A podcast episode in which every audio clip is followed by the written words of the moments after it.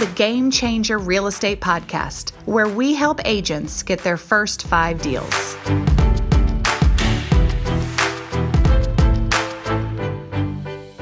Hi there, it's Jennifer Henry, the Game Changer Real Estate Podcast and broker owner of Game Changer Realty. I'm a passionate real estate leader. I absolutely love human potential. To me, it's the most fascinating thing to watch a human being take something that was once impossible and make it possible for themselves. And I think that's what makes me good at what I do in real estate. You know, I don't actively sell anymore. I am 100% focused on leadership and business in real estate, particularly in helping agents to have the business and the life that they desire through real estate. In the last few episodes, we've been talking about creating a unique value proposition. And I, I, I think, I'm pretty sure I have a different spin when it comes to creating a unique value proposition. I think some people, when they say that, think it means writing a really great bio. And I'll, a bio is part of your unique value proposition, but there's so much more.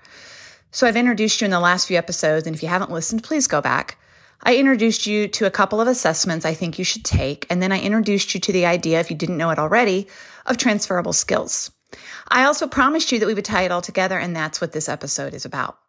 So, what I want you to do now, assuming you've listened to those and you know your profiles and you know your transferable skills, the last thing I want you to do is to tie it all together.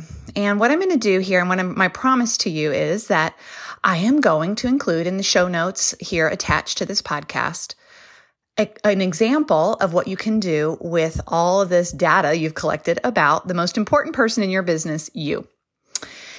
Here's what I think you should do. I think you should create some kind of marketing piece that really spells out who you are using all these different data points that you've put together about you and your unique brand.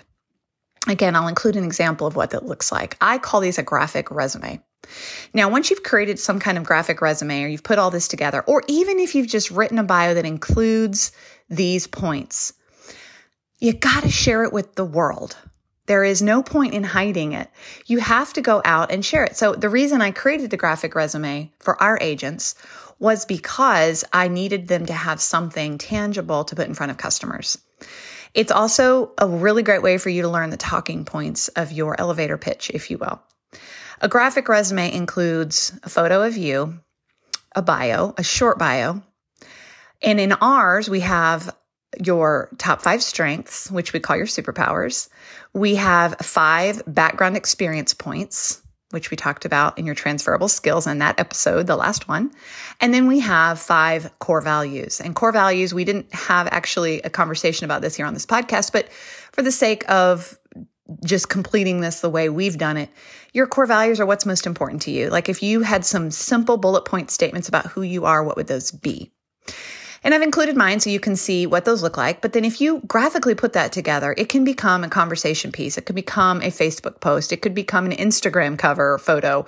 It could become a slide in your buyer or seller presentations. This is where you get to say, instead of just saying, I am a realtor, I sell houses, you get to say who you are, why you do what you do, and how you are uniquely positioned in this market to service the customer and what that is, what's in it for the customer. You know, you've heard, maybe you haven't heard, but there's a, a, little acronym WIF. I'm trying to remember what it is. M. What's in it for me? W I F M. I was going to say W I F I, but I realized that's Wi Fi. W I F M stands for what's in it for me.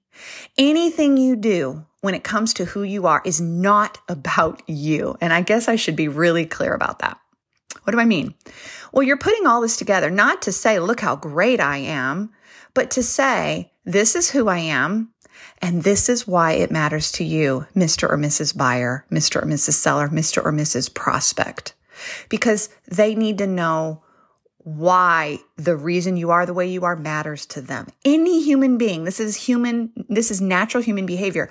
When we see something, the only way we put any value on it is if we can connect it to why it's valuable to us.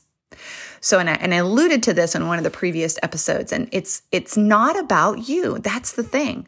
And even earlier, when I said who's the most important business, you, who's the most important person in your business is you.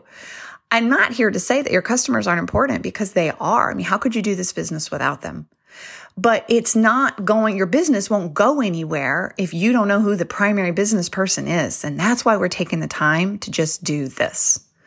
So refer to the notes, look at Canva or PowerPoint or, you know, some kind of presentation software where you could put some kind of graphic together that says, this is my profile. These are my strengths. This is my short bio.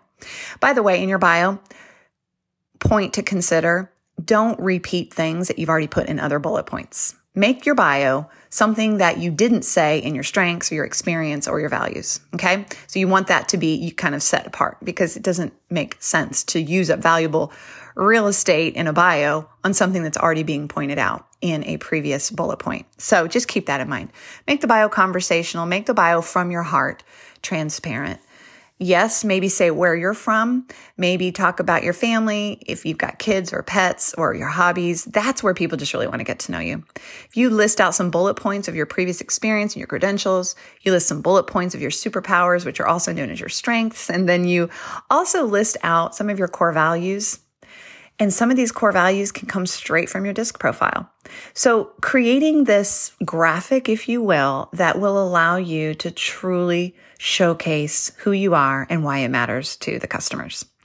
So this is the last final piece of this unique value proposition. I'm going to recap really quickly. Number one, we talked about why it's important to understand your uniqueness and really set your brand apart. It's to eliminate competition and to help you have the most fulfilling business you can have because you're being the most authentic you. And that's the greatest place to be in business. Secondarily, we talked about two assessments, the DISC and the strength finders that you'll want to take just as data to collect on you so that you can actually use that inside of the next point, which is your transferable skills, understanding what skills you've picked up over the years and your previous experiences. What credentials do you have? Maybe find five. And last but not least, tying it all together by creating a marketing piece something that you can use that is a talking point that ties it all together and really pitches it to the customer in a, in a manner that helps them understand why they want to work with you. Again, I know this is a lot of information thrown at you. Some people can visualize this, some cannot. So I am going to go ahead and put this in the notes. I also just want to say go to our website, contact me through our website, gamechangerrealty.com. And if you ever want an example or want some more information on this, you can always send a contact message that way to me or email me at jennifer at gamechangerrealty.com. A couple different ways we can get this data in your hands, but at the end of the day, just want you to take the action steps necessary to do this before you go out there and try to be everybody else. That's the most important piece. Now, the last and final part of this series is going to be an interview with Mary Lou. So come back to the next episode, listen to this interview with Mary Lou, where we really talk about the disc profile in more detail.